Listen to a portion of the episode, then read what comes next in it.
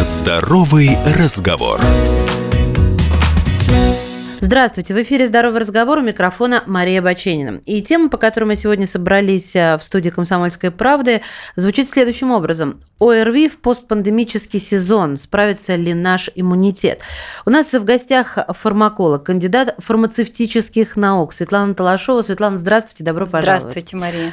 Скажите мне, пожалуйста, ОРВИ в постпандемический сезон. Справится ли иммунитет? Вот прям с этого вопроса тематического и начну, потому что мы практически Три года находились в пандемии новой коронавирусной инфекции. А что сейчас с нашим иммунитетом?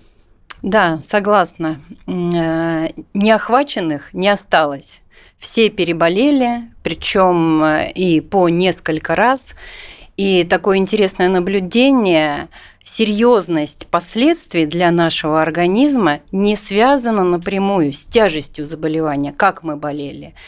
Это могло быть легкое течение, даже бессимптомное, а последствия серьезные, например, тот же самый постковидный э, синдром. И э, с одной стороны, у нас пандемия пошла на убыль, об этом говорит статистика, а с другой стороны, радоваться, расслабляться рано, потому что в э, вирусологии есть такое понятие вирусная интерференция. Это когда сильный, мощный вирус вытесняет собратьев, да, лишает их места под солнцем. Так и было. Ведь у нас в эти три года практически не было гриппа. А сейчас грипп актуален, заболеваемость растет, течение непростое у гриппа, плюс добавляется еще респираторный синцитиальный вирус, который опасен для совсем наших маленьких детей. Это дети до года. Угу. А, как я понимаю, необходимо позаботиться о профилактике. А, скажите, пожалуйста, вот как сориентироваться в ассортименте лекарств для профилактики ОРВИ, и если человек ищет препарат, по каким характеристикам его нужно искать, то есть какими характеристиками должен обладать а, препарат для профилактики ОРВИ? Ага, Мария, поняла ваш вопрос. Э, хотела бы начать с самого понятия профилактика, да, чтобы наши слушатели понимали, что это не о том, что ты не заболеешь, это о том, о возможности болеть реже, болеть более в легкой форме, короче, то есть профилактики стопроцентной не бывает. Даже самый мощный синтетический препарат не даст нам такой защиты. Даже вот специфическая иммунопрофилактика, это вакцинация, она у нас разработана только для гриппа, тоже не дает, но она нужна. Вот. И э, вторая проблема, то, что у нас вирусов огромное множество респираторных, больше 240. Мы и вакцину не можем на все вирусы создать. И лекарств, которые бы таргетно работали на каждый вирус, мы их просто принять не сможем с вами. Поэтому одним возбудителем мы переболели, да, получили иммунитет и заболели э, инфекцией Угу. Еще один раз. То есть профилактика – это уменьшение заболеваемости и тяжести проявления.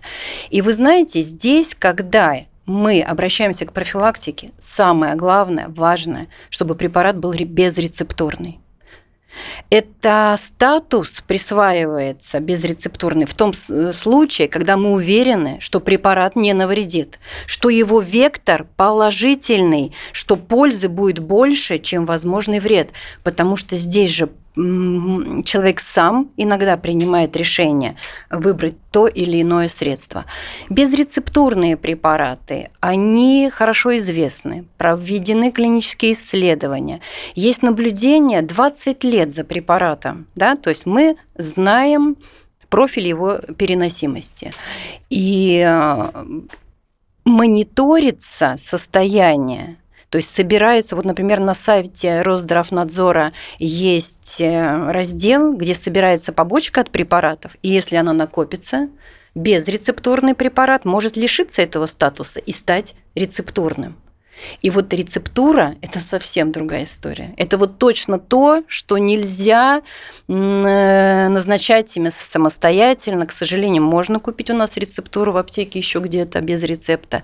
И у нас, э, кстати, так и было в пандемию. У нас люди профилактировались антибиотиками, антикоагулянтами, даже противомалярийные препараты использовали – для профилактики коронавирусной инфекции. Это недопустимо. Понятно. Так, если профилактика необходима, то как выглядит профилактическая схема применения препарата, и э, она, скорее всего, отличается ведь от схемы для лечения заболевания? Да, Мария, вы зрите в корень, конечно же. Спасибо. Она отличается, она тоже разрабатывается в клинических исследованиях. Мы должны быть уверены, что она сработает. И здесь самое основное, ведь препарат применяется на фоне здоровья. Мы же не болеем, мы здоровы.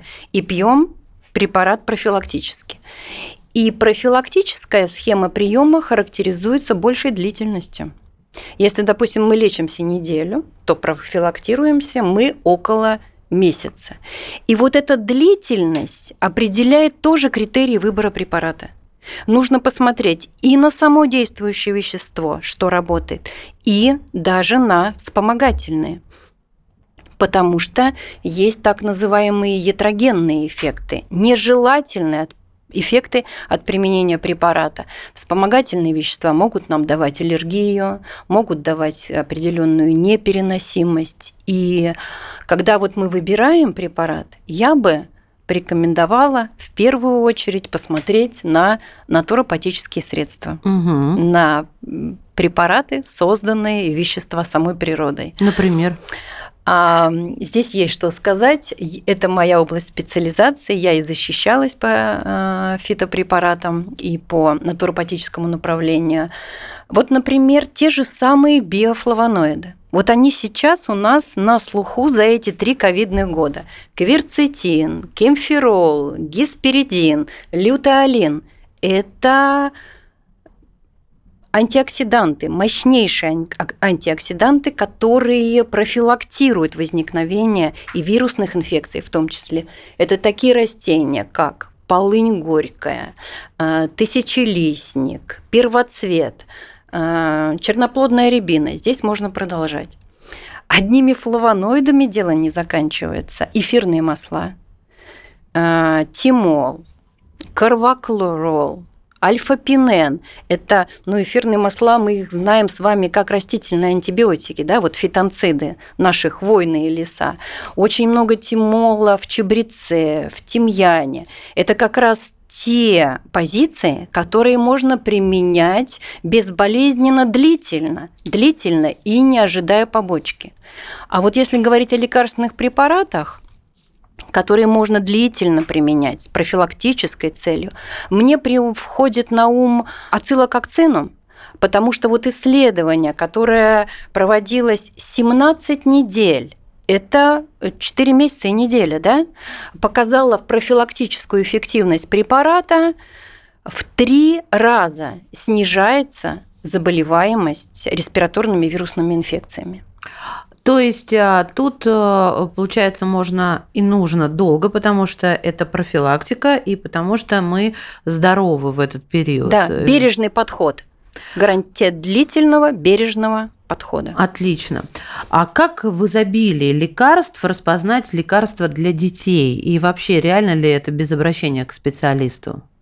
Мария, это вопрос мамы, наверняка. Двух сыновей. Понятно. Вы знаете, с одной стороны, все просто, да, ты берешь инструкцию, там написано дети, возраст, можно, нельзя, и ты определилась. Но это кажущаяся простота, и здесь, наверное, вот собрать всю информацию воедино сможет только врач-педиатр, врач, которому вы доверяете. Почему? Потому что, ну вот да, вы поняли, что этот препарат можно детям, вы его даете, и ваш малыш запивает это соком. Mm. А это нельзя. Это недопустимо. Так. Например, грейпфрутовый сок вступает во стопроцентное взаимодействие с действующим веществом. Ну, навряд ли ребенку дадут грейпфрутовый сок, но тем не менее остальные концентрированные соки тоже недопустимо запивание лекарственного препарата. Что еще? Мама может совершать ошибки непреднамеренно. Она может передозировать препарат, даже этого не понимая. Почему? Она же использует препараты по брендовому наименованию, по названию, угу. да? Она не смотрит действующее вещество. Так. И дала сиропчик, использовала свечи, а там и там парацетамол или ибупрофен. Вот а, она, передозировка. становится в несколько раз больше, чем Конечно. необходимо для этого возраста. Да, и мама даже этого не поняла. Мгм. Вот, поэтому, конечно, детям профилактика, натуропатический подход и сверять э, свои мысли с врачом, которому вы доверяете. И еще один вопрос, который у меня возник. Светлана, скажите, пожалуйста, а когда вы говорили о длительном приеме препаратов для профилактики, можно хотя бы примерно сказать, длительно это сколько, чтобы были некие ориентиры у наших слушателей? Мгм. А, Длительно у нас начинается примерно в фармакологии с месяца, да, это 4 недели, это более длительный прием, но, как мы уже с вами сказали, есть препараты, натуропатические средства, которые можно принимать весь простудный период, это 4 месяца и более. Мгм. Спасибо вам большое, друзья мои. Ну что ж, поможем иммунитету. Сейчас э, вы обладаете нужными знаниями, а, как говорится, кто осведомлен, тот вооружен. Верно я говорю, да?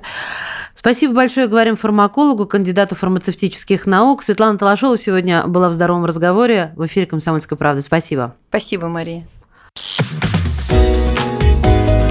Здоровый разговор.